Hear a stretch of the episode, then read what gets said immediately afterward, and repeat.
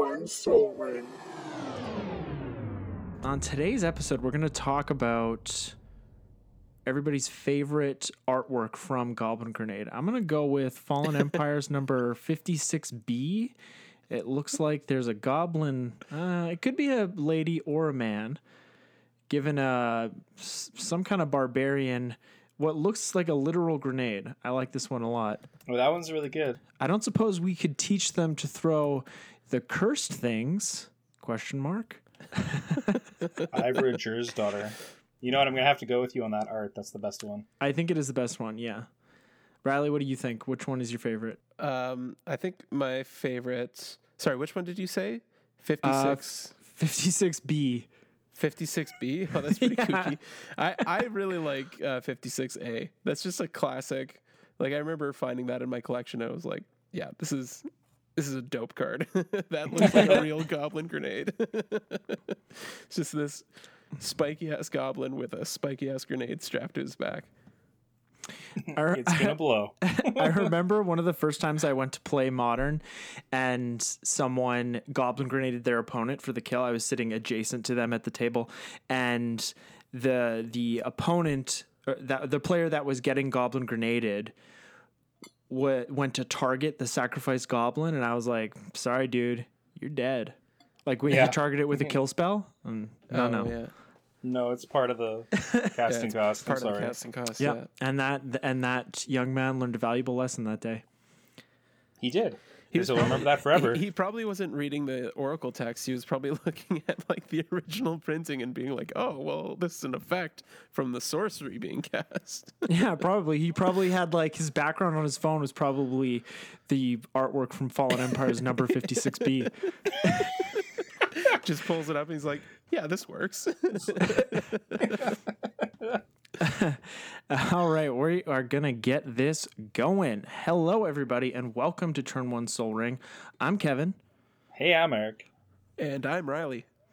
and today on the show, we're going to talk all about our favorite cards from the upcoming Jumpstart Booster set. It's filled with some great new cards as well as some much needed reprints, a lot like Core 2021, which is still very fresh in our minds because it was just released yesterday, it feels like.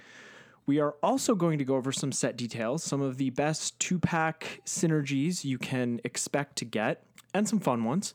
Then we'll go over some notable reprints, some of the new cards, and a bit of magic news. But before we get to those topics, Eric, how can listeners get in touch with us? You can find us over at Turn One Soul Ring the podcast on Instagram, Turn One Soul Ring the podcast at gmail.com, and then check us out over on YouTube. We put everything up there.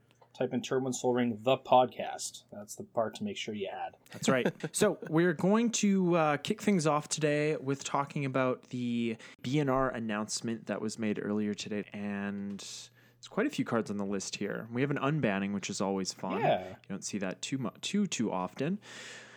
So, starting with historic, Agent of Treachery, Winota, Joiner of Forces, and Fires of Invention were moved from their suspended status to being fully banned. Nexus of Fate was banned, no suspension, and Burning Tree Emita- Burning Tree Emissary is also suspended, not not quite banned yet. It, like, what? okay. What, are you saying what to the the suspension mechanism? Yes. Yeah. Yeah. Yeah. It doesn't make any sense. Like you've, you've got Nexus of Fate and Burning Tree right next to each other. One is banned immediately. One is suspended. I mean, not not that I am going to miss Nexus of Fate by any means. It's a horrible card, but but uh, yeah, just the whole banned suspension thing. Again, doesn't really make much sense, but whatever. Well, this time they know that Nexus of Fate is such like an overpowered card, and people don't like to see it. That instead of suspending it, they can just ban it right away. Yeah. I think it's just a boring card. It is. Uh, it is. It is a little bit of an unusual mechanism, and definitely something that we're not used to seeing. But uh, in Pioneer, Oath of Nissa was unbanned. In Modern, Arcum's Astrolabe was banned, and in Pauper, Expedition Map and Mystic Sanctuary were both banned. So a lot of cards, and basically the historic format.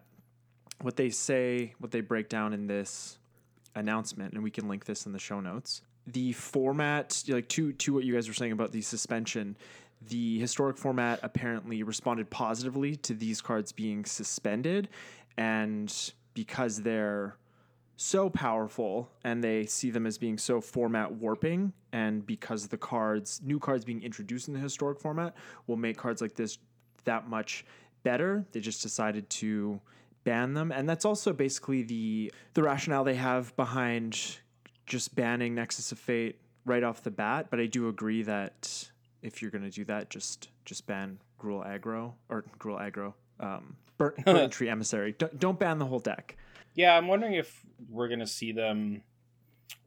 Like Burning Tree Emissary seems like such a low power creature, but it is like a free two two that you're getting, Yeah, and it does really. and so Yeah, it gives it gives you that you know really aggro start if you get it down as early as possible. yeah, exactly. And so I guess we'll see.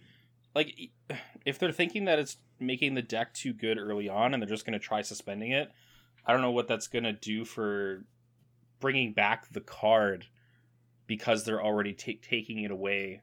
hmm You yeah, you think it would just if the, if the deck is still workable and is still competitive without Burning Tree Emissary, and you know, like you said, they have to make some changes to it so that it still works well, and then you just throw that card back in. Isn't the deck just going to be better than it was before? Yeah, yeah, it You think so? So, um, yeah, but but it, it sounds like too in this announcement that the like the vacuum left by the suspension of Winota Agent and uh, Fires of Invention was kind of filled by Nexus and Gruul aggro decks, and uh, they also talk about Wilderness Reclamation in conjunction with Nexus of Fate. Those those two cards working really well together, and we we all know about that uh, and that it's a very powerful card, but you know it's not the it's not like the linchpin of the deck, and and that's why it wasn't targeted for a suspension or or banning. But I, I do agree with what you said, Riley, about Nexus of Fate just being like an unfun card to play against, and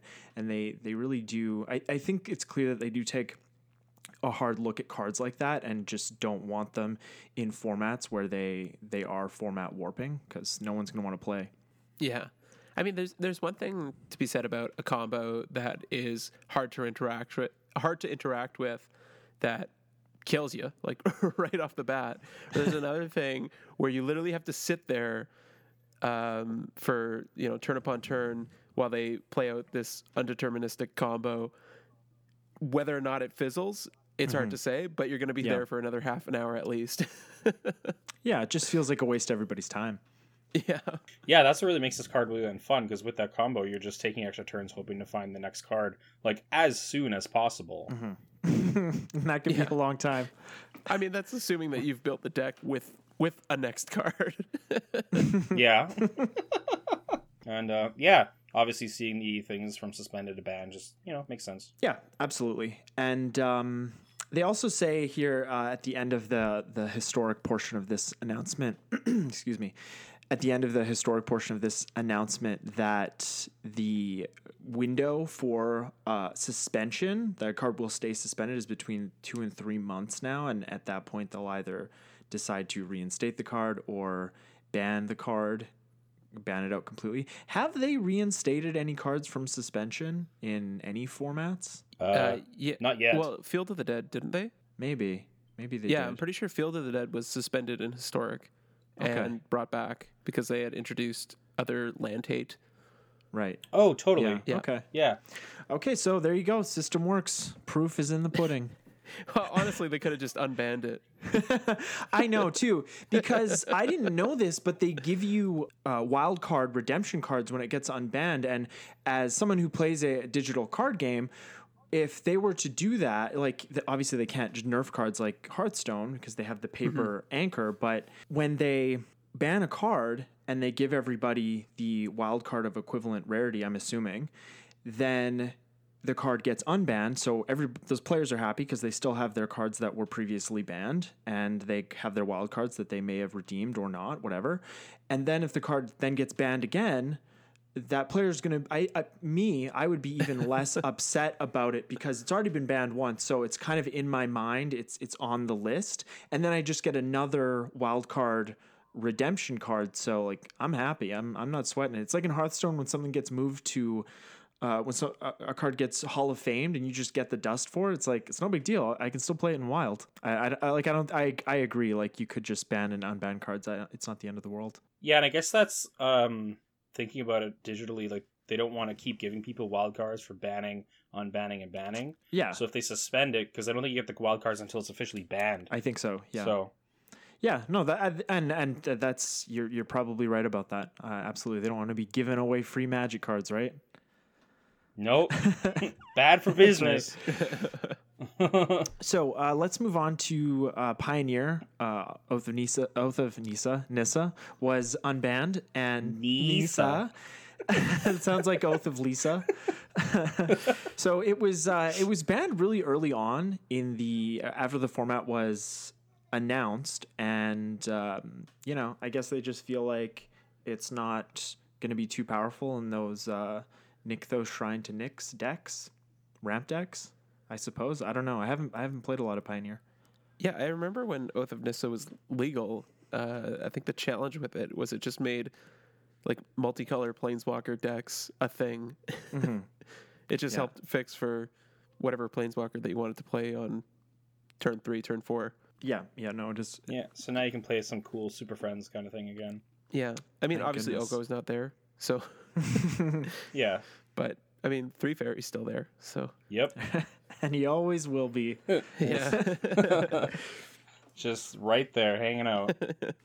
So let's move on to uh, modern. I don't really have a ton to say about Astrolabe. I've I've always heard it was a problem. I've never played against it myself, but I do know that it obviously fixes mana really good, and it just makes those good stuff four mana or four color decks really good, and it replaces itself by drawing you a card. Um, but I wonder too if Mystic Sanctuary will get banned in modern in the near future, just kind of following in, in Astrolabe's footsteps because it was banned in Pauper first, I believe. Yeah, yeah. It seems to be that Pauper is the first place to ban cards before Modern initially, uh, until they realize that it's a little broken.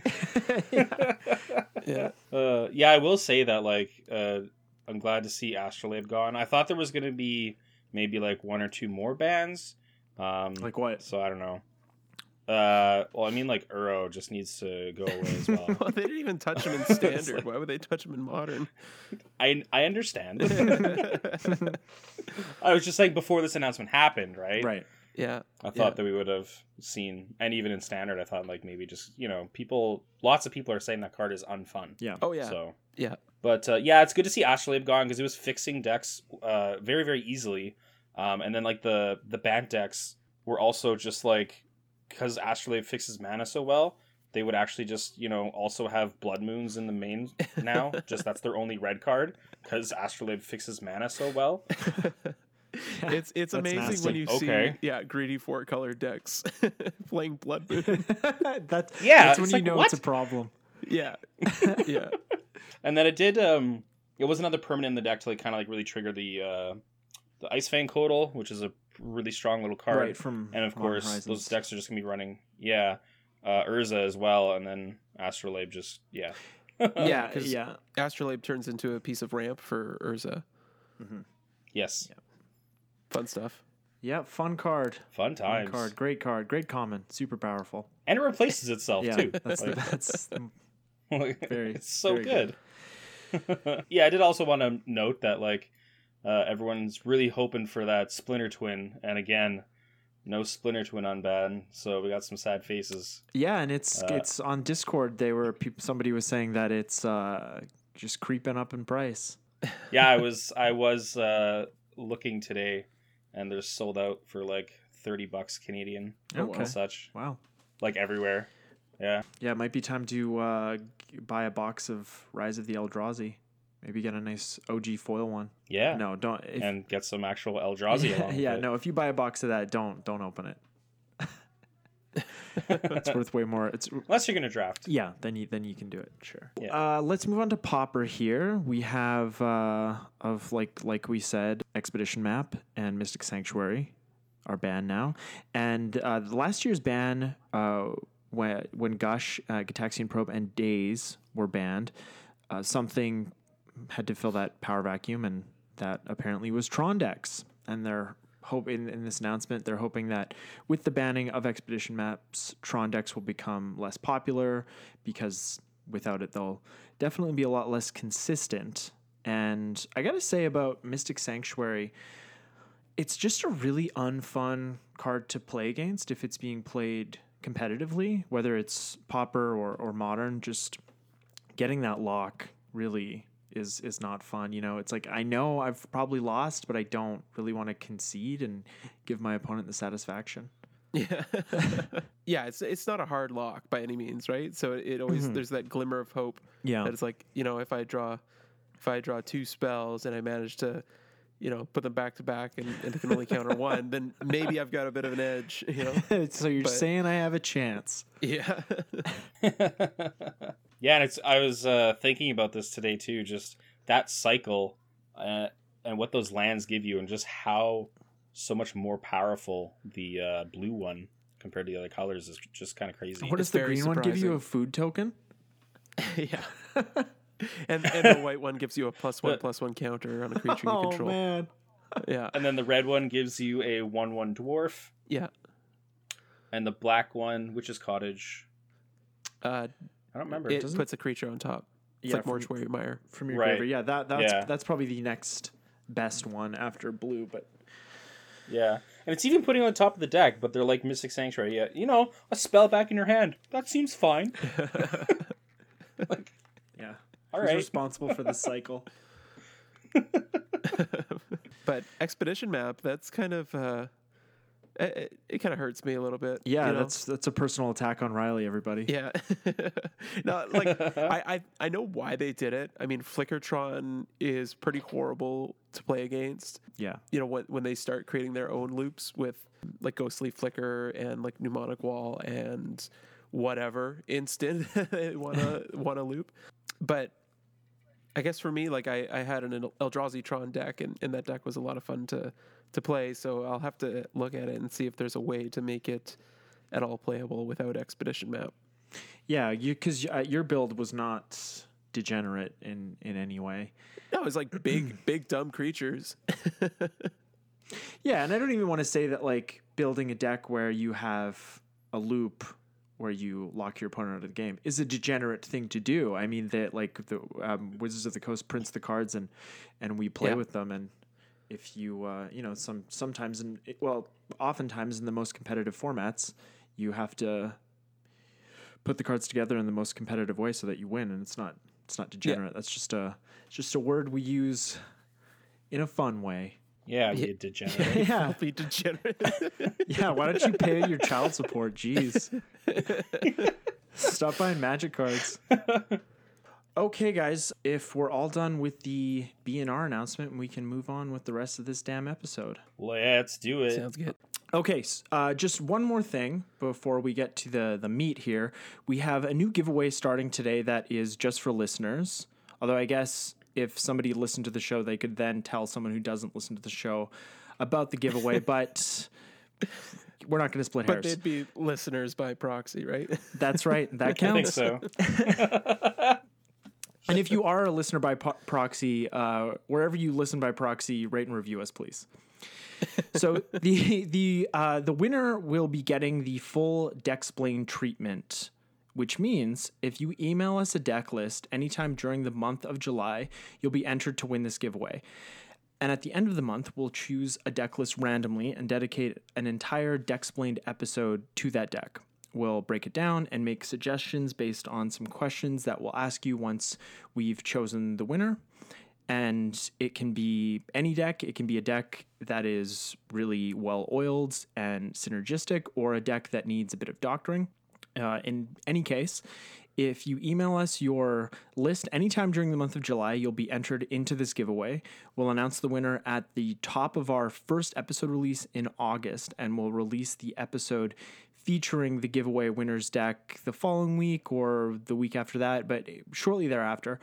And we'll get in touch with you in that time, that intern time, to ask you some questions about the deck so that we know what we're getting into. And if this is something that listeners enjoy, we'll keep doing it. Uh, also, if you have any additional questions about the giveaway, You can include them in your email with your deck list, or you can just email us to ask any additional questions. It doesn't just have to be about the giveaway. So uh, let's move on to the set details of Jumpstart. If you listen to our. Co- I was gonna say, boy, what a different set. If you uh, if you listen to our core 2021 set review, then you know that Jumpstart is closely related to core set 2021. It is mostly a reprint set with a few new cards that we'll be talking about shortly. The 37 new cards will not be legal in standard, pioneer, or modern. They will only be legal in the eternal formats, which, correct me if I'm wrong, are vintage, legacy, and commander, and pauper. Right? And Pauper, yeah. And Yeah. Pauper. Yeah. Don't don't forget about Pauper, Don't- everybody. Them comments. Yeah. It's my third favorite format. Ooh. Is that an episode? Like we will do a tier list of our of our formats? Yeah, I'd be down. All right, I'm putting it in the book. In addition to the the 37 new cards, there are another 20 cards in the set that are paper exclusive, meaning that those cards won't show up in Jumpstart packs on MTG Arena. Instead, WotC has decided to replace those 20 cards for Arena with somewhat less powerful cards, which is basically what they said their reasoning is for doing paper exclusives and digital exclusives, respectively. Yeah, basically, like because the cards are going to be, be able to use in the historic format, and historic, I think, is still kind of like a smaller format. So Mhm. throwing some certain powerful cards in there can kind of like really skew things. So trying to stay away from that, which is understandable. Yeah, it's understandable that they don't have reanimate and Sheoldred in, Sheoldred. in the same format. And Lightning Bolt isn't Lightning Bolt a paper exclusive as well? Yeah, yeah, I think so. Yeah. yeah. There's a few spicy ones, including yeah. Time to Feed. What is time just- to feed? It is. It's just not a great card. it's Uh, like Time two to Feed. two and a green, a fight card. But if the creature would die this turn, you gain three life. Yeah. Okay, so, so that's a lot of life. yeah, and some of the some of the cards in um, in Jumpstart are are new to Arena, and and some of them aren't, and you know they just uh, for reasons we already said that's that's why they're doing this. And you can com- you can find the complete list of the the the twenty cards or forty cards I total um, online and um, the ones that are exclusive to the paper packs and the ones that are exclusive to the digital packs. Uh, what I love about this set and what makes makes it so unique is that it mixes uh, an easy way of deck building with the shuffle up and play speed of a constructed format. It essentially lets you skip the deck building portion of Magic, which doesn't appeal to everyone, and that's fine. And even the people that it does appeal to, sometimes you just don't have time to do it. It is time consuming. Yeah, or or even just the idea of introducing somebody new to Magic and just giving them a couple packs, letting them crack it open, and cracking some open yourself and just playing. Like it makes it super accessible. Yeah, it is a. This set is a is a really um, just a, an amazing entry point for new players. I agree. Oh yeah, totally. That's what's really cool about it, and can be really fun. Because then again, if you just have a night with some friends, you're like, hey, well, you know, let's just get some jumpstart packs and play some Magic. Um, the other thing that I think I I'm looking forward to doing is cracking the packs and having a way of not seeing which like themes I got, just shuffling together and playing, and just randomly seeing what you get as you play. Yeah, just don't sleeve up the title card. Yeah, I'm gonna have to see how they open. Uh, they do uh, open where the title card is uh, like the the packs themselves. There's a plastic uh, packaging around the the twenty cards inside of the booster pack packaging. So you have to then open that, and that packaging is transparent. And right on the front is the theme card. Yeah, Yeah. so I want to keep that theme card face away at all times somehow. Yeah, you have to like open it backwards. Or we mm-hmm. could get, if we wanted to do that, we could get somebody to open all the packs and make the decks and then give them to us. Oh yeah. That could work too. Anyways, each booster pack contains 20 cards, with seven or eight of the cards being land. So, what you'll do is grab two of them, shuffle them together, and play with your brand new 40 card limited deck. Or if you want to keep it forever, it could be your forever deck. There are no foils in this set, unfortunately, and it was designed as a two player format, but it, you know, like anything else, you can take the multiplayer route with it if you want to. Each 20 Heck card yeah. Yeah, like yeah, like we were just talking about. Let's do it. Yeah. Each 20 card booster pack has a theme, and the themes have different rarities from common to mythic. Most themes are monocolored and have variations of cards in their packs, totaling 121 different pack variation contents across the entire set. So that's the the entire set. That's how many different pack variations there can be, all the way from common to mythic. That being said, there uh, with the mythic rare packs specifically, there are no variations of cards. And with mythic rare packs, especially, and as the packs get more rare, you'll get multiple colors in those packs. There are 46 different uh, pack themes. Common themes are represented four times in different variations among the 121 variations and rare themes are represented twice. Mythic themes are represented only once. The variant deck lists of a given theme always have the same general flavor, mana curve, and game plan. So even though you may have slightly different cards in your vampire packs, you'll still they'll still play out roughly the same way. They'll still have vampires in them. they better. I hope so. Your vampire pack will still have vampires. So, uh, before we get to the individual cards that we uh, want to talk about today, we're going to go over some of our favorite two theme combinations you could end up with in your limited deck. Um, Eric, let's start with you. All right, so first off, I just have some fun ones that I thought would be pretty sweet. And so first off, we're going with a mythic and then a rare. So the in the mythic spot is if you end up getting the rainbow set, Mm. and then under rare there is a lands theme.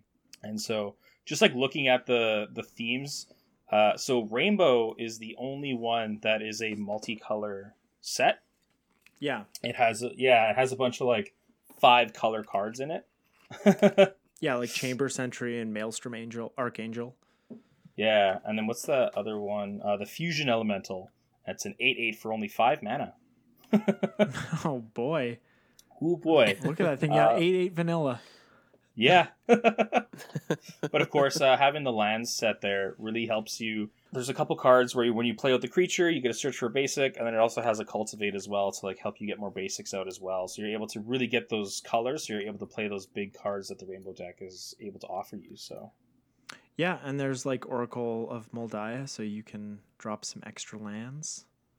dropping extras. Ooh, nice. Ulvenwald Hydra. That needed a reprint. I like it. All right, Riley, or you got any for us? Oh, yeah. Riley, what do you got? What do you got? What you got? What you Uh, got? I've got I got a few. I've got a few. I'll, I'll just list them off here, and I'll, I'll point out a, a couple. Number fun one, Goblin Oh. Grenade. All right. fifty-six A. Uh, all right, so we've got Teferi Mill, so mono blue, Phyrexian Reanimated, mono black, Spooky Devilish, which would be Rakdos, uh, Well Read Wizards, Basari Dogs, Heavily Armored plus one, Predatory Devilish, and Discarding Reanimated. So, I mean, Wait, did you give did you give names to yours? yeah, I'm just.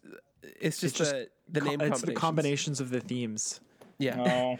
And it's it's Basri dogs, it's not Basari dogs. Yeah, come on. Oh, I have, I have a typo. Oh, okay, all good. um, all right, but spooky devilish. I mean, that's uh, demons and death triggers mixed with devils, which obviously care about dying as well. Yeah, no, Um, that's a very good combo. uh, Phyrexian reanimated. Of course, I mean, reanimating a Sheoldred is uh, gonna sour your opponent's mood. Heck yeah. Heavily armored plus one.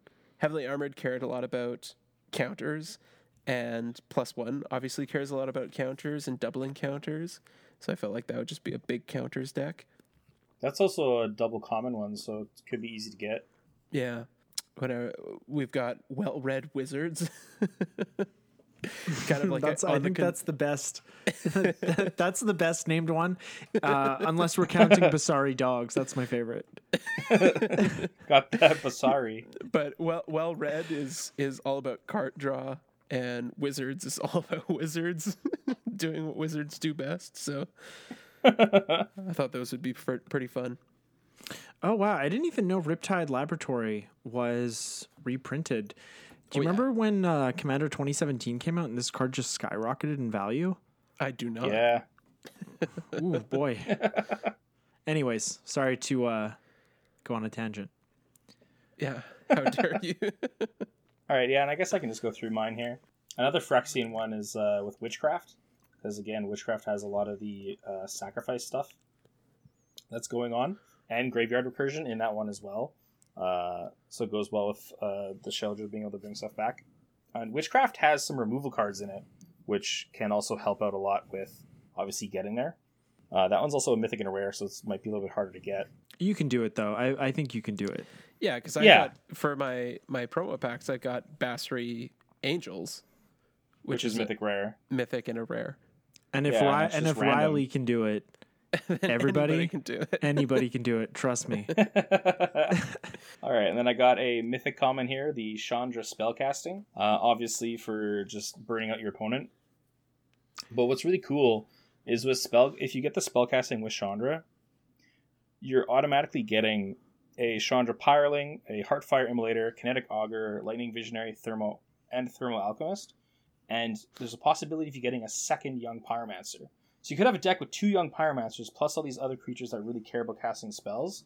You could really have a fun time there with that combo. Oh yeah, definitely. A couple of young peasies. Yeah, I love Young Pyromancer. uh, an easy one, I think, is uh, Angels Above the Clouds. Uh, rare and common. This is just classic blue white flyers. Um, and then also, I think that's the Angel set has a couple creatures that care about having a flying creature on the board, and they can do things like tap down your opponent's creatures and stuff like that as well. So there's a little bit of flying synergy and being able to get to the later parts of the game with uh, with those guys. Uh, and then I have a couple of the common commons. We got Minions Predatory. So these guys have some. Uh, again, it's another sacrifice synergy one. Uh, both the themes have cards that care about uh, creatures dying, so they have the dying triggers, and then creatures. Uh, the Minions theme has some graveyard recursion cards. You know what would have been a great addition to the minions theme would have been a K'rrik, son of Yawgmoth, because he's a minion. Ooh, that's true That's a miss. yeah. That's a missed opportunity right there. yeah, come on. Man, I want I want to crack open some uh, well-read goblins. That that's sounds pretty good. I don't know if they can read. No, these are smart goblins. They're not goblin. They're they're- not goblin grenade goblins. I mean, No. they're, they're they might be when it when it comes to that. I guess yeah, when the They're like, chips are down. Now now's the time to become a grenade. yeah, I've read about this. up to now, yeah, I've just been reading about explosives. yeah, I got to sacrifice myself for the greater good. That's right. Uh, the last little common common was uh, Legion Goblins. Uh, so obviously this is just going with like red, white, small stuff. Right. Go wide with tokens. Yeah, and uh, the Legion side has a few cards that like pump up your guys. So on top of getting your wide board, you do get to pump them up, so you can just smash in face. Yeah, and it also like the Legion side also has Mentor of the Meek, so you're not you know, you're you're cycling through your deck if you have the mana to to pay every time you drop a, a tiny creature. Yeah, for sure. Or not even uh, it it it it even hits tokens because it's just whenever another creature with power two or less enters the battlefield, pay one, draw Just a gotta card. pay that one. Yeah. What a great card. All right, so uh, let's uh, let's move on to some of the notable reprints from this set. So I've got a few cards here. I have first off, I have Craterhoof Behemoth, a Commander All Star, if there ever was one. I've heard people say it doesn't feel good to lose to a Craterhoof Behemoth, but I have to say I think there are a lot more cards that feel a lot worse to Yeah. lose to because with Craterhoof you have to have you know, if you let a player that, you know, whether or not you know, it's worse if you know they're going to be playing a Craterhoof Behemoth, but either way, if you let them amass a board full of creatures and they're in green, like mono green, or just mostly green, then I don't know. I mean, I don't. I mean, the game's got to end. Is all I'm saying. Anyways, Th- There's a Um, lot worse ways to die than to a crater hoof behemoth because at least crater hoof kills you. You know. yeah, it's combat Oh, yeah. damage. You don't Yeah. have to wait there for you know 20 minutes while somebody combos out solitaire style. Yeah, exactly. Yeah, like I, I don't mind losing to the crater hoof, and I definitely like winning with it. So yeah, Everybody's happy. So I remember I remember when I um I bought this card and I felt terrible because I bought it right before Modern Masters 2017 was announced as a product. And I bought the Avacyn restored copy at about $30. And it was reprinted in 2017 in Modern Masters. And since then, it, it went down to about $10 at that time. And since then, it's gone way past the $30 value. So it- Oh, yeah. it's like the pre-order prices uh, are about like 35 right now USD. So uh, I think I'd if you if you need copies of these for decks, I think I'd I'd watch this. And then the next couple of weeks, you know, it's probably going to dip down to maybe 30 to 25, but I don't think it's going to I don't think this card's ever going to dip back down to $10 unless it gets reprinted, you know, maybe in Zendikar Rising or even Commander Masters, I think would really make this card take a hit, which is sort of the situation another card on my list is at. But I think if you need these for decks in the next in the next month would be the time to pick to pick them up. And I think yeah, I that- agree with you there. I think the sad thing is even if it does get reprinted into standard, like I don't even know if it would see play. Oh, in standard? yeah. Yeah. I think no. it would uh it would see play in standard, man. Come on. You think? I don't know. Yeah. I think so. There's the in decks something, that are Riley. going for yeah, they're they're going for Ugin. If you just play out all your mana dorks and hit a crater hoof, you're like, hey, I got six seven sevens coming at your face. What's up? Yeah, but is is Crater Hoof better than ramping into Ugin? I feel like Ugin. I don't know. It's like, do I want Ugin solid do I want to win now or win a little bit later? Yeah, that's the thing. And crater hoof lets you win now. I guess. I don't know. I I'm not convinced. All right. Well, I think that's a good place to move on to the next card on my list. It's uh, Rise of the Dark Realms. Heck yeah. So this card has needed a reprint since I started playing Commander, and less because it's as ubiquitous as Craterhoof, because I feel like I see Craterhoof all the time. But like Craterhoof, it's a card that will win you the game in many scenarios. I uh, I actually remember when I used to pilot a Phenax deck. I don't know if either of you guys remember this deck, but it was a Dimir Yeah, the Mill- mill one. yeah, it was a Dimir Mill deck. Um, and I had Rise from the Dark Realms in it as a potential win condition. And in a lot of situations, I would sometimes traumatize myself and then cast Dark Realms if my gra- graveyard was juicy enough. So that's just one example. Um, and another one actually where Crashing Drawbridge would come in handy from our uh, Totally. yeah, Yeah, that's love that card. yeah. Um, yeah, I have to say both these cards that we've talked about, uh, and like, I don't know if the reprints from this Jumpstart set, like, we'll have to see. Like, definitely everybody keep your eyes out if you're looking for these cards, but I don't know if the price is going to dip too much just for how this set works with how it's printed. Uh, Yeah. But I definitely need to pick myself up one of those Dark Realms. So And we were kind of talking about that before we started recording in terms of um, the because the packs themselves have different rarities. So a mythic from a common themed pack is going to be more common, Common. than a myth. a common mythic. It's going to be more common than a mythic from a mythic themed pack. So, yeah, it's really going to be interesting to see how these different, very high value reprints like Craterhoof or like Oracle of Mul Daya are really going to flesh out after all this is said and done. And also because this is a print to demand set, but uh, we were also talking about before the show how it's kind of difficult to find pre-order listings to to buy to buy boxes at this point. yeah, so we'll have to see. Like after this first print run, maybe if it just sells out instantly, Wizards will be like, okay, let's do another print run. You know, so Yeah, this is a very unique set. Even just uh even just this recording like I haven't pre-ordered a box yet. Riley has. And Two. two. There you go. Good man. and like this is just such a cool product. Like it, it, it would just be so cool to just sit down and play a few games and and you could do this you know, if it was just two people, you could do it 12 times with one box. That's a lot of fun. Not to mention these reprints that I'm going to continue with. So, the next card I have on my list is Black Market. This is a solid commander cards that definitely needs to be reprinted regularly to keep it creeping back up to $15 because the free mana that it allows you to have is often expensive. Like financially is what I mean. Expensive. It definitely is a very good ramp card. Oh yeah, yeah. And the uh, last card on my reprints list is Phyrexian Tower. So for I don't know why, but for the longest time I thought this card was on the reserve list. I think I would get it confused with Volrath Stronghold, and also because it was the black land from the land cycle from Urza Saga, and like um, we have Serra Sanctum and Gaea's Cradle on the reserve list, and maybe Tolarian Academy. I don't know. Was printed in uh, uh, Ultimate Masters.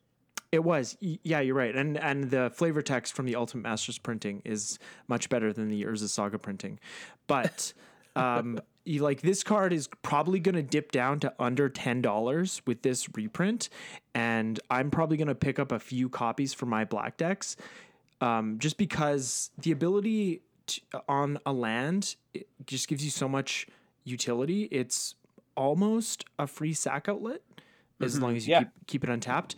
But you know, it's it's just so um, you know, it, it, it having this kind of ability just makes it so much less profitable for your opponents to target your creatures with removal spells. I mean, if there was a card that was like, excuse me, if there was a card that was, let's say, like I think saying zero mana is too powerful. Let's say one mana, and it was just like pay zero, sacrifice a creature. That card would see play.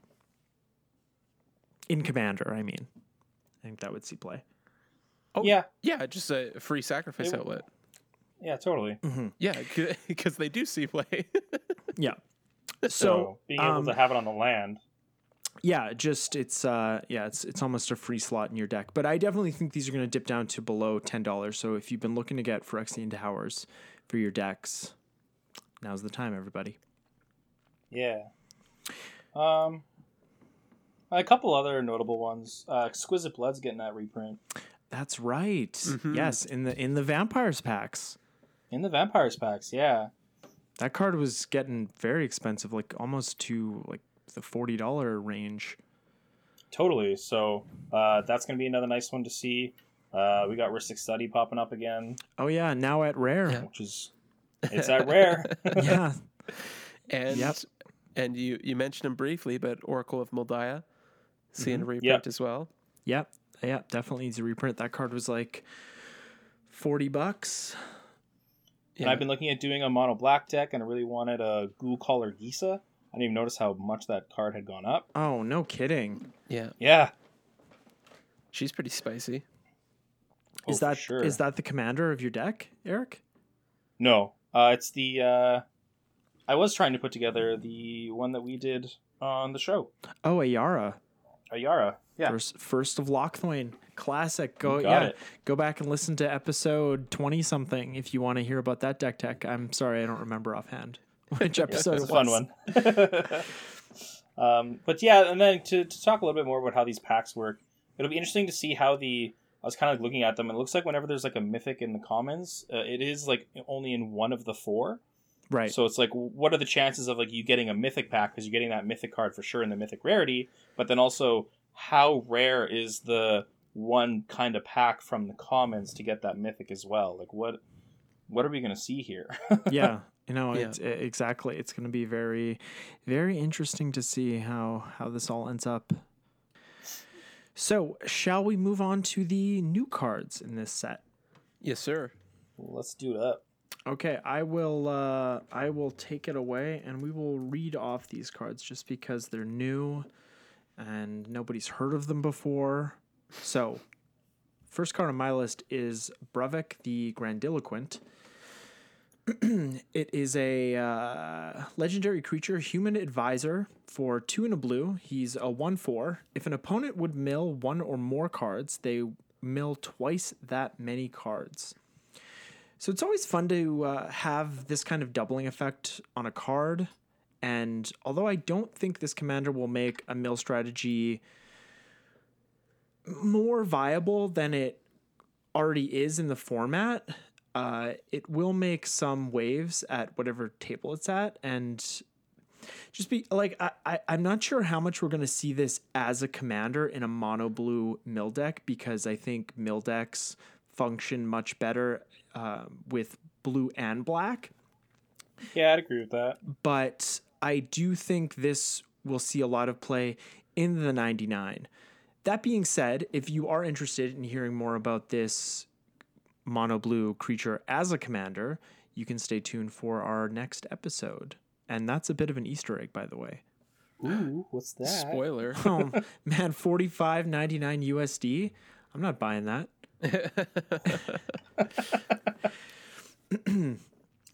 All right. Uh, I do like uh, one white card here we have, and it is Emiel the Blessed. So our legendary creature unicorn. This is two of anything and two white for a four-four. You pay three to exile another target creature you control, then return it to the battlefield under its owner's control. Whenever another creature enters the battlefield under your control, you may pay uh, Selesnya. If you do, put a 1 1 counter on it. If it's a unicorn, put two 1 1 counters on it instead. Unicorn Ooh. tribal. Finally, after all these years. Obviously, this is a fun, like, blink kind of card. It's cool that you do get the Selesnya from the ability, so you can play two colors with this guy.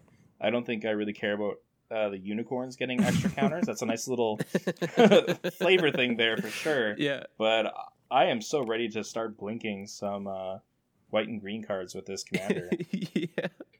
It's an interesting design space in the sense that, you know, they give you a broken ability mixed with a jank tribe. so Yeah. yeah, it, Yeah, definitely and doesn't, it definitely doesn't need the unicorn uh, piece, but of course they're like, okay, it's a legendary unicorn. Let's throw people a bone. Let's throw people a horn. oh, oh, oh, got him. Uh, yeah, and like by broken ability, you mean because you can just sink the mana into it and just do it repeatedly, and it's all colorless. Yeah, there's a few Yeah. infinite combos that you can do with this. So, yeah. All right, Riley, let's move on to you. What All do right. you got? well, why don't I just start from the top of my list and talk about Allosaurus Shepherd. There we go. So, green, elf shaman, one one, awesome. Um, Allosaurus Shepherd. Can't That's be it. countered. so he can't be countered. Green spells you control can't be countered. Not just creatures, green spells.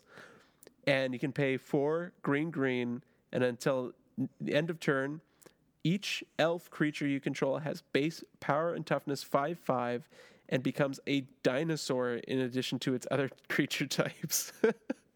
For the life know of me, what I don't understand why he turns them into dinosaurs. I mean, he is an Allosaurus shepherd, so whatever. Yeah, he, he's a shepherd for dinosaurs, but like, why does he turn his fellow companions into dinosaurs? it's fine. You can turn them back after. Every single elf gets to ride an Allosaurus. So now that they're riding an Allosaurus, they're like a dinosaur because it's like a 5 5, right? Oh, So- okay, okay, I can see it. Oh, Yeah, nice. yeah. Right on, Eric. That's good. That's okay. All right. Okay, so he's not he's not like casting a spell on his friends and turning them into No. dinosaur elves. He's just giving He's giving his them a dinosaur to ride. dinos- Okay, that makes a lot more sense. I was just trying to picture dinosaur elves and With those I wish I little could see those. okay, but this card is freaking amazing. Oh Um, yeah. so like i mean this is gonna see play in like legacy elves uh, for sure it's gonna see play in any kind of elf ball tribal deck you've got going in commander like Yeah. this card is just a, a house You know, it sets Yeah. up your game early and and kills your opponent's dead. Yeah, you could always unsubstantiate it though, just to just to avoid it completely. That's a that's a callback. Always the unsubstantiate. But uh, oh my goodness, fifty five sixty nine USD. Oh my wow. Oh boy, oh boy. that's Yeah, definitely. Like, even if you're not running an elf deck, even just having this in your deck to have your green spells uh, can't be countered is also like a pretty strong ability. Absolutely Sure. Yeah, no doubt. Why not? No doubt. Uh, oh yeah. Oh, you know what, Eric? I hadn't even thought of that. I was gonna put this in Ezuri, but in Yisan, you could just with Oh, the yeah. first verse counter, you could go search search up Allosaurus Shepherd. Whew. Get one of these guys into There. Yisan. Oh boy, that that's a real time deck include, everybody. Wow. Look at that. Okay, Mind so um, next up is a card from my list. It's Tiny Bones Trinket Thief. Tiny Bones is one in a black for a legendary creature skeleton rogue. It's a 1 2. At the beginning of each end step, if an opponent discarded a card this turn, you draw a card and you lose one life. And then you can pay 4 and 2 black. Each opponent with no cards in hand loses 10 life. I was thinking about building a commander deck around this card, but then I decided I still wanted to have you guys come over and play Magic with me. so, um, that being said, I still think it's, it's a really cool card, especially since the second ability is a mana sink, and I always love a good mana sink. And with all the black uh, mana doubling effects that we have access to, you could keep dumping mana into this ability until an opponent with no cards in hand is dead. That's definitely an option, but you have to get them to discard those cards first, and that's where the just the rage comes in, mm-hmm. which is a it's just a problem for me in Yeah. in Magic. Yeah, if you think people don't like being milled, just wait until you play a discard deck. exactly that exactly and i think the most interesting thing for players trying to build around this card in commander is going to be how to build it so the rest of the table has fun playing against it Hmm. yeah, I, I built a discard deck uh, a few times. I, I, I switched out the commander a few times. And at the end of the day, I, I played it like once and made everybody salty. it just doesn't feel good Yeah, I just didn't really have a good time. Like it was Yeah. good. It, it, it felt fun for a split second until everybody was genuinely pissed off. yeah it just doesn't Just angry. Who is do- this guy? it doesn't feel good uh, which is probably why Leovold was was banned in the format. it just doesn't feel good. yeah. But Yeah, yes, so Cool. that word being said, warning. very very cool card. Very cool card. Big distractions mean tiny nuances can slip by unnoticed. That's right. Nuisances. Nuisances. What the hell? Nuances could also slip by unnoticed. I Oh think. boy. No, Oh it's, boy. it's It's been a close. It's- I've definitely done that when reading aloud. So don't say Yeah. it. Uh, okay, next up, I got a blue card here. Inniaz, the Gale Force. So it's three of anything and two blue for a legendary Djinn. It's a 4 4 flyer, and you can play two and Azorius. Attacking creatures with flying get plus one plus one until end of turn. So that's just a straight up mana sink. And then whenever three or more creatures you control with flying attack, each player gains control of a non-land permanent of your choice controlled by the player to their right. Isn't that just so weird? yeah, it's so it's it reminds me of uh, like Pramikon or that artifact from the same set that reversed the turn or Aeon Engine. I think Aeon Yeah. Engine. Um, cards like this always seem like they always seem so much fun because they just change the rules of the game. totally. And this one kind of like slowly messes with the board more and more. 'Cause if you can keep attacking with flying creatures every single time, you just move a permanent over to the right for everybody. Yeah. Yeah, and I Yeah, just, I- just make sure you I- have some expendable permanents, I guess. yeah. yeah like gold tokens or something. Yeah. Well, like uh Inniaz is flying, obviously cares about flying, so just do a bunch of flying things, get some flying tokens. Yeah, just flying tokens. Toss Yeah. them around. toss them around, why not? This whole cycle of legends, like uh, Emiel, is part of this cycle where they're monocolored. They have a monocolored casting cost, but then they're a, a dual colored creature. is is always a lot of fun. I remember when I first built um, my first mono blue deck in Commander, which was Memnarch. Uh, and I'm, I know you guys love that deck, and um, great. um, and I was looking up cards to put in the deck, and when I realized, oh, it's not just a mod, it's it's not just a an artifact deck, it's a blue deck, and I was that was that was quite a um, a watershed moment for me. And I was like, oh, it's the name of the movie. what? you know, from earlier.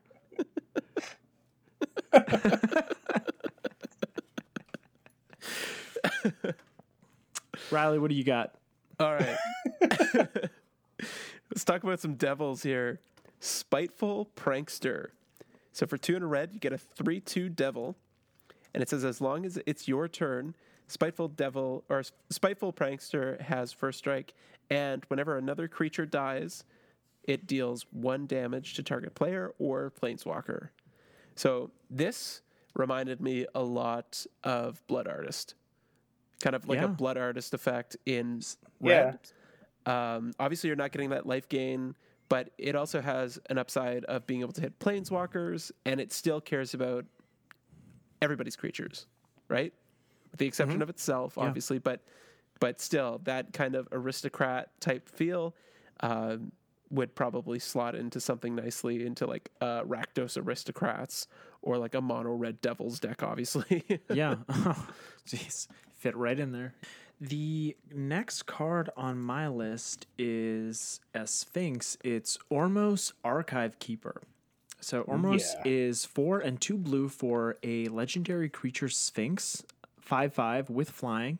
If you would draw a card while your library has no cards in it, instead put five plus one plus one counters on Ormos Archive Keeper. And then you can pay one and two blue, discard three cards with different names to draw five cards. It's always nice to have a contingency for drawing from an empty library, uh, even if it doesn't win you the game. But it's the second ability on this card that really caught my interest. In Commander, we often have nothing but cards in our hands with different names, especially if we're playing, you know, two or three or four color decks. So this ability can do a lot of work when you're netting two cards every time you activate it. Again, fantastic mana sink. They instead of calling this set jumpstart, they could should have called it mana sink. um, but all that being said, a more degenerate way to use this ability would be to create an infinite mana loop in conjunction with a Labman type effect, and then you win the game. Uh, you would just need to. Well, can you? Uh, yeah, I guess you can stack the triggers. Right. Yeah, exactly. So you'd be you'd be okay. what What do you mean, Eric? Uh, well, how? Because like, how does Labman work? Uh if you would Because like these are both replacement Yeah. effects. I don't know how Yeah, I That- think I think you would get to choose which replacement effect happens. goes first, if, right? if you think draw a card while your library has no cards in it, you win the game instead. It Is the text on Labman. Yeah, so it's also a re- So- replacement effect. yeah, so they're both like a trigger that'll happen from it, and then you can choose to have the Labman's result first. Yeah, because if you stack it the other way, then Labman's going to see that you didn't draw a card. Yeah. Yeah. uh, but yeah, that's the uh, watching this card again. I saw that ability at the bottom, and I was like, three mana to gain two cards. Hmm, I think that's pretty good mana sink. And in in this format in particular, in the limited jumpstart format, it's not going to take too long from using that second ability to just have no cards left in your library and start putting counters on Ormos. So, you know, he doesn't have any, you know, he doesn't have hexproof or anything, so he's e- easy to target. But if you could give it hexproof, you know, then you might. This, Fi- yeah, if you, out. if you ever want to live on the edge, just go all Yeah, it's in, definitely living on the Voltron edge. But I'll, there's not many removal cards in Jumpstarts. If you are playing the format, you probably have a good chance if you get Ormos out there to just go for it. oh yeah, I'm just thinking in, in commander context. But Oh uh, yeah. Oh, Oh, yeah. of course. No, no. It's No, interesting no, to see that it's a mono blue rummage effect. Like usually Mm-hmm. you'd see a looting effect in blue, but uh, Yeah. Yeah. But I think it's also because you are gaining cards out of it. sure. Like, yes, you are discarding first, but you're gaining two more cards compared to just being like one for one. Yeah. If you drew, drew drawing five cards and then discarding three seems a little OP. too powerful. yeah. Yeah. That's pretty. That seems like living in the fridge. You know yeah. what I'm saying? Well, yeah, I like it. Yeah. especially Fridge since it, it does have that contingency if it has to be three different names, right? So that's probably why they had to format it that way because otherwise you, you would, I guess, have a, an illegal ability, which would be weird. like draw draw five, then discard three uh, cards with different names. That that would not work half the time. Yeah, because it's like, what if you can't do it? Yeah. It's like, all right, well, oh well. yeah. Plus, plus they probably did it because it's flavorful to real life. Because most of us have three different names, so it's like, oh, I can relate to that. Wow. I never thought of that. No, I'm kidding. I'm kidding. I've got four names. Whoa, take it easy, Riley. All right there. Mister, I have two middle names. Yeah. Yeah. Ooh. All right. Must be bad. nice. Okay, I'm gonna move us on here. uh, next card is uh, my last blue one, uh, and it's another Sphinx, the Scholar of the Lost Trove. So five of anything and two blue for a five-five Sphinx with flying. Uh, when Scholar of the Lost Trove enters the battlefield, you may cast target instant, sorcery, or artifact card from your graveyard without paying its mana cost. If an instant spell is cast this way, uh, exile it instead of putting it in your graveyard. It's really nice that it hits artifacts. I like that. I th- I'm definitely gonna try and slot this into my mono blue Unesh deck. Yeah, like why not? Yeah, what have I got to lose? And if Unesh is on the battlefield, uh, it only costs five. No big deal. Oh man. five mana, five five, and I get to kind of Fact or Fiction. Yeah, kind of, yeah, almost. almost. Uh, and then, like in a lot of artifact decks, I think this card can slot right in. Like it is seven mana, but also if you're milling over stuff and you like accidentally mill over something pretty big, uh, you can just cast a free artifact by throwing this on the battlefield. Yeah, that's what's so great about it is you just get to cast it for free. It's kind of oh, nuts. Oh yeah. It's also an ETB effect, so blinking this thing just gets you ridiculous value. Yeah, well, all the real Brago players, please stand up, right? Yeah, yeah. All right. My next one, we've got Zurzoth, Chaos Rider. So Ooh, for nice. two and a red, you get a 2 3 devil.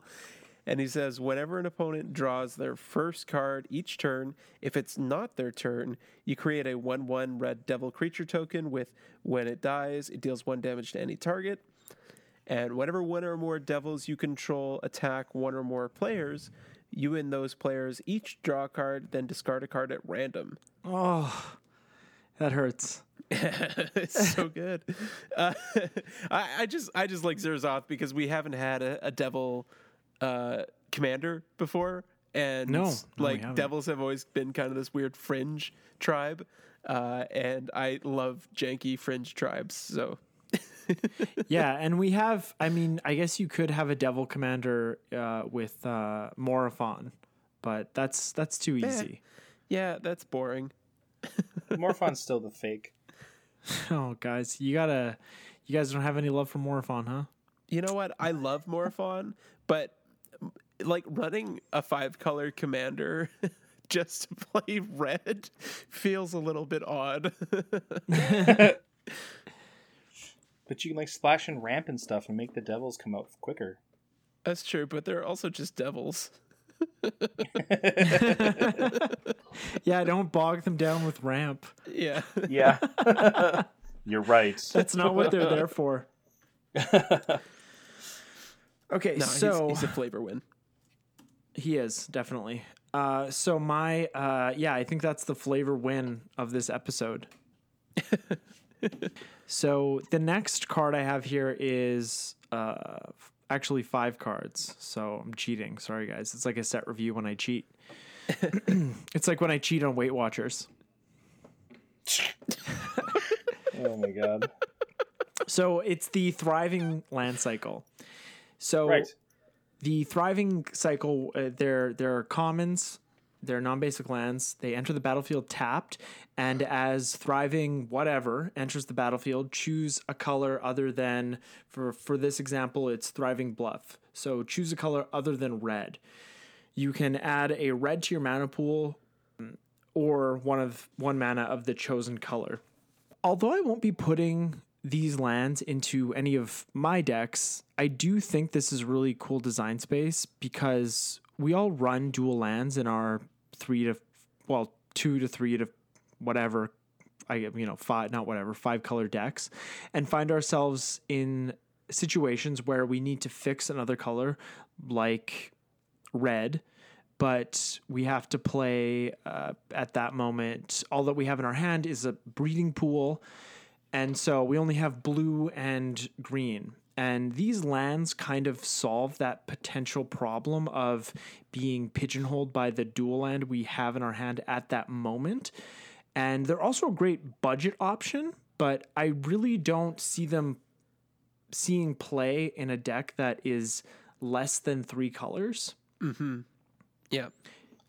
Yeah, that's the only spot I see them is that like three or more colors. It's Mhm. kind of another um Triland. even in yeah, it's like another Triland, right? kind So- of yeah it just gives you that third option and um, i was thinking about these lands and i was thinking like why why this kind of land cycle and i think it's it makes a ton of sense for this set because most of the themes in this set are monocolored so when you buy a box or you go to a store to play or you buy a couple of packs at Crawlmart or something, you shuffle two packs together to make your limited deck. So you don't know what the color combo is going to be, especially if you put on a blindfold or something like Eric wants to do. Yeah. So they they took this route with the land cycle instead of a more traditional duels where they enter the battlefield and you gain a life or just guild gates um, because those cards would be dead cards probably a lot more often in this set than they would be in a regular draft set, which didn't really occur to me when I first saw these lands revealed. I was just kind of like, oh, that's that's kind of cool. Yeah. Yeah. And I think that's exactly it. Yeah. Yeah. Yeah, it, it definitely makes sense for this set. Yeah. So yeah, just very, very, very cool cards. Whoa, d- geez, Thriving Bluff, two thirty eight USD. I c- Come on, Budget my ass. That's not out yet. I got daycare to pay for, guys. uh, so we have said it. Uh, these legendary creatures with the uh, two colors and the abilities are really cool. And the next we're, one we've said it, and we're saying it again. Kels Fight Fixer. So it's two of anything and two black for the uh, legendary Azra Warlock. Azra. Nice. Ooh. That's pretty Ooh, spicy. Azra. Hey, if you wanted to do a an Azra tribal deck, you could you could use Morphon, right? Are there any other Azras? That's, that's Well, you're gonna have to do. You're gonna have to supplement with changelings. Uh, You're gonna have to supplement. Quite a bit, eh? Uh, there are eight total Azras, Wow! In Magic. wow! I'm surprised. That is more including than I- Kels. That's more than That I is thought. way more than I ever would have thought. I thought there was one. So six of them are from Battlebond, Oh, okay. Mm. Okay. Okay. and then one is one is from Modern Horizons. So Okay. it's new. so it was introduced in Battlebond. Yes, Okay, It's cool. new. It's new. All right. Sorry to interrupt And- you, Eric. Hey, it's all good. so uh, the uh, Kels, she is a four three with menace. Uh, whenever you sacrifice a creature, you may pay uh, Dimir. If you do, draw a card, and then you can pay one and sack a creature. Kels gains indestructible until end of turn. So it's like for two mana, you can sack a creature, which makes her indestructible. Swing in, you're fine, and by sacking that creature, you can pay the mana to also draw a card. Mhm. Yeah. Yep. Oh yeah. Oh yeah, and, and, and pairing this with um, what is it? Uh, is it not not Phyrexian altar, but what's the uh, altar that generates Ashnon. Ashnod. Oh, Ashnod. Yeah. Yeah. Good combo there. Generates three mana, three colorless mana. Two. Two. oh no, right? A- it, it Ashnod's costs, is two colorless, but um, there's Two there's one that produces colored mana. Oh, Phyrexian Oh. altar. Is it It, Phyrexian? it produces one, uh, uh, one mana of any colors. Phyrexian black. altar. Oh, first. Yeah. I is thought that what you're Phyrexian thinking was of? the one that mills. No. No, it it no. You sacrifice a creature because it, was reprinted in Ultimate Masters. It was very expensive for the longest time because it was only printed in Invasion. Yeah. Yeah. Yeah. okay. You add one mana of any color. Yeah, Mm-hmm. that's the combo I'm thinking about. That'll do some work. Yeah, that's a nice little combo. But of course, uh, I really find this one interesting, and doing some sort of sacrifice combo with the Dimir colors, I'm sure is going to be really fun. So this commander looks like a ton of joy. Yeah, and anytime you can give your commander, I mean, if the commander just has indestructible, that's great as a keyword ability. But Yeah. just being able to pay one, sacrifice a creature, and you have the added value on the commander when you sacrifice a creature to give it indestructible, it just it's just so smooth. It's just like a nice cup of coffee, you know? Yeah, you're just turning your little minions into clues. Yeah. But Yeah. don't don't turn K'rrik into a clue because he's not that he's not a little minion. Okay, he's K'rrik. This is not the minion you're looking for. That's right. That's right. Move along. All right. Next up, I've got Neyith of the Dire Hunt. So for two green green, you get a 3 3 human warrior, um, a legendary human warrior. Whenever one or more creatures you control fight or become blocked, you draw a card. And at the beginning of combat on your turn, you may pay two and a hybrid Gruul. And if you do, double target creature's power until end of turn. That creature must be blocked this combat if able. Force and blocks. I, like yeah. it. It's like provoke. Uh, yeah, it's like it's it's like a prey upon tribal deck that yeah, just lures people's uh, creatures into your dorks and uh, and you have a good time. and it's yeah. it's nice to see uh WotC trying to make fight great for the first time. I don't know it's the first time. It's like it's like um what is it like make fight great for it's it's too many it's too long to put Make it on a fight hat. but- relevant once. yeah, that's good. That's much better. That's why you're on the show, Riley, because you're a smart guy. Yeah, it, it looks it looks like a lot of fun. I, I'm I'm looking forward to uh, um, brewing some ideas around around this commander. Mm-hmm. Yeah. I like it. You're going to put all the fight spells in it. Yeah, or even just that that secondary clause of of basically getting like a almost like a berserk effect on a body seems pretty fun too. Yeah, and you Yeah. and you could also put um you know, do a keyword search for creatures with provoke and y- forcing blocks like that. You could you could probably also find some diamonds in the rough there as well. Oh yeah, Yeah, just have this whole deck that just like kills your opponent's deck. yeah. Kill the deck.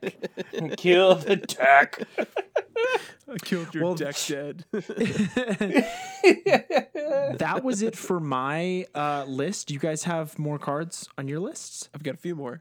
All right, so Uh, uh, yeah. Eric, you uh, you keep going, guys. Keep going without me, but don't leave me behind, please.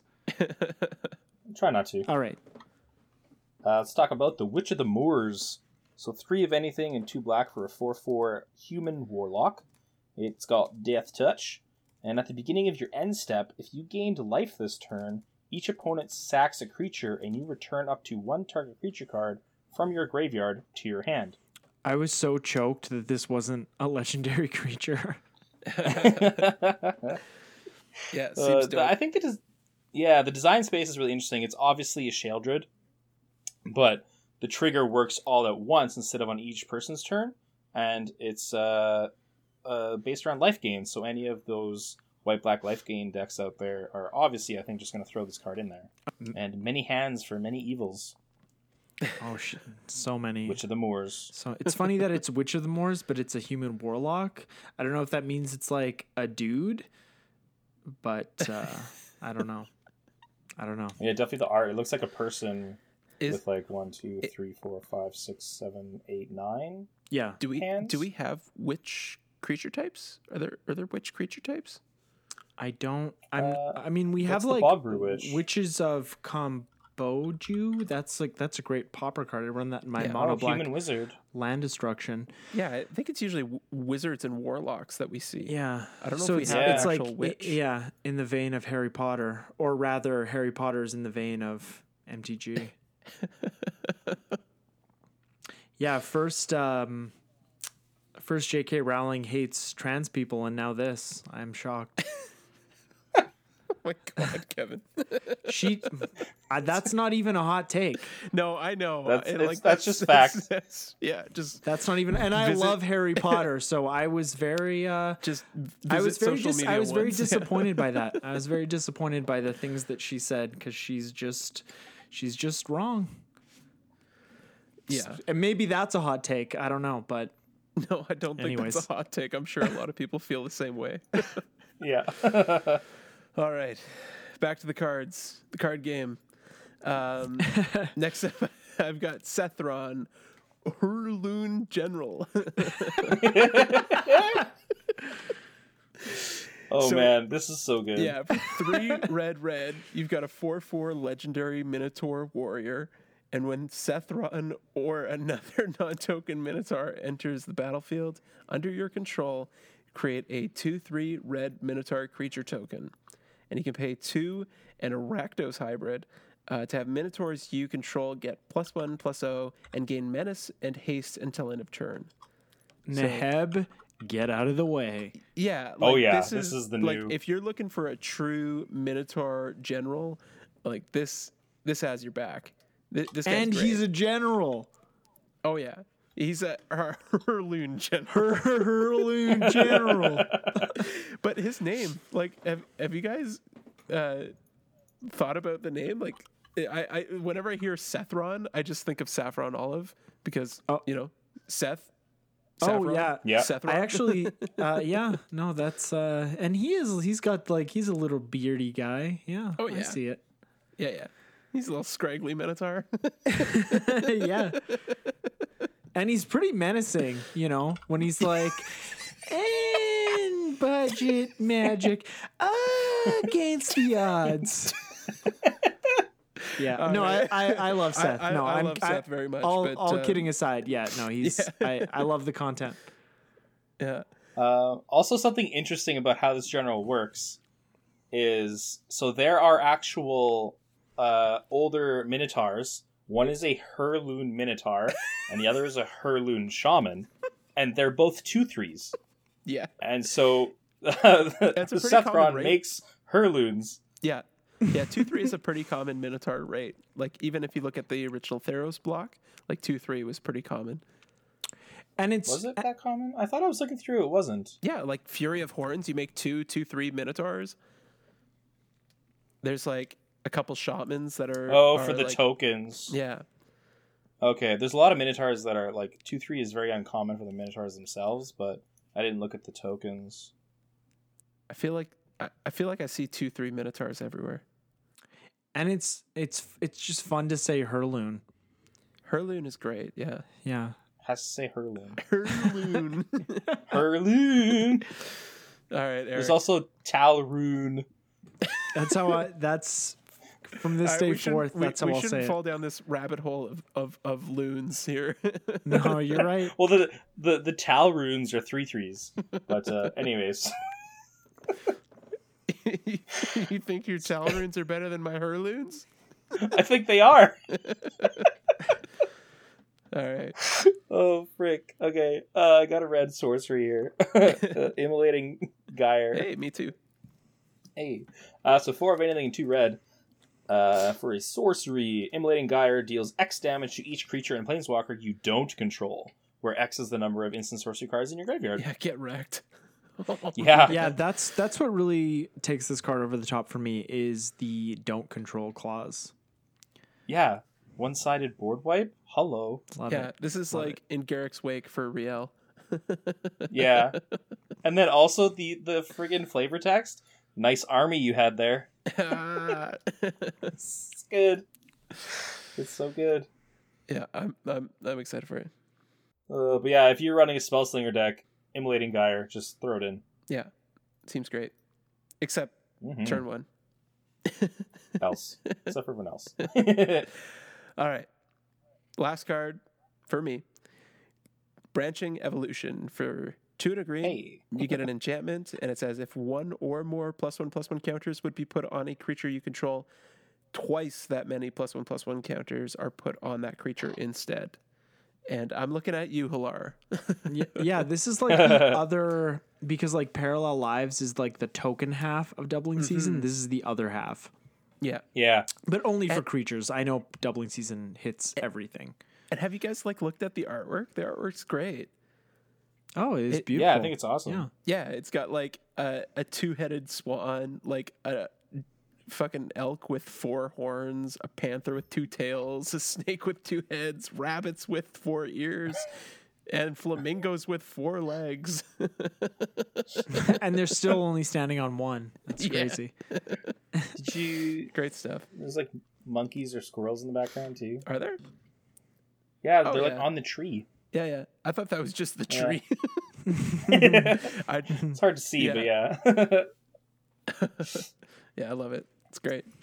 I thought we should get some goblin talk in here as well. All right. There's Muxus, Goblin Grandee. So four of anything and two red for a Goblin Noble. Uh, 4 4. When Muxus, Goblin Grandee enters the battlefield, reveal the top six cards of your library. Put all Goblin card creature. Put all Goblin creature cards with CMC cost five or less from among them onto the battlefield, and the rest on the bottom of your library in a random order. And when Muxus attacks, it gets plus one plus one until end of turn for each other Goblin you control. Oh, Goblin Recruiter, and then cast this. Nice. That's what I was thinking. yeah. Very nice. And you can even put him on the top, and then you know you're drawing him next. Yeah, Yeah, you don't even have to run him as commander. No, just stick Yeah. with Krenko. Yeah, Yeah. there's definitely better goblin commanders in my opinion, but uh, he might be a spicy include in the 99. Mm-hmm. Yeah, Yeah. especially if you're running a recruiter, just like throw him in there because then you're know you're gonna get this guy, and you're gonna get a bunch of goblins on the battlefield. Yeah, Yeah, and there's, I there's think also ways just to win the game though. like you mean fair. like by not playing mono red goblins? no, I mean in mono red goblins, there are now more consistent ways to just combo out and kill your opponents. Oh, 3860 USD. I can't afford this set, guys. Yeah, all these like new cards are very expensive. It's still pre-release price, so let's just let it chill. All right, I'm going to let it chill. let Better chill. All right, I think we're done there. All right, everybody. Well, uh, then we're going to bring this episode to a close. We'd love to hear about your Jumpstart experiences. So email us if you have some funny stories. It doesn't have to just be about magic, I'll read anything. We'd like to thank you all for listening, and we'd also like to thank our lovely editor Ainsley for the behind the scenes work that she does every week. And we have to thank the Instagram user Cube Draft for sending me a Mirage Rampant Growth for my league deck. Uh, after seeing the post I'd made for my homemade proxies, he got in touch with me and offered to send me some cards. He sent some other goodies as well, but uh, he, uh, I just wanted to mention that and say thanks again, and to follow Cube Draft on Instagram if you enjoy quality MTG content. Super cool. Yeah, yeah. If you want to find us individually, you can find me at uh, Command Beacon on Instagram. Uh, Eric doesn't trust social media, so you can't find him anywhere. and uh, Riley, where can people find you? Yeah, you can find me on Twitter at Riles Dayton or on Instagram at Riley underscore Dayton. Yeah, tweet at Riley. He'll he'll he'll hit you back. Yeah, I'll talk to you. He's Riley's really nice. He'll talk to anybody. And and uh, before you hop to the next episode, go go ahead and check out any of the links in the show notes that might interest you. Thank you again for listening. We appreciate you. Thanks, everybody. See you later. Goodbye. Bye now. Turn one Sol Ring. Hi, Ainsley. Bye, Ainsley.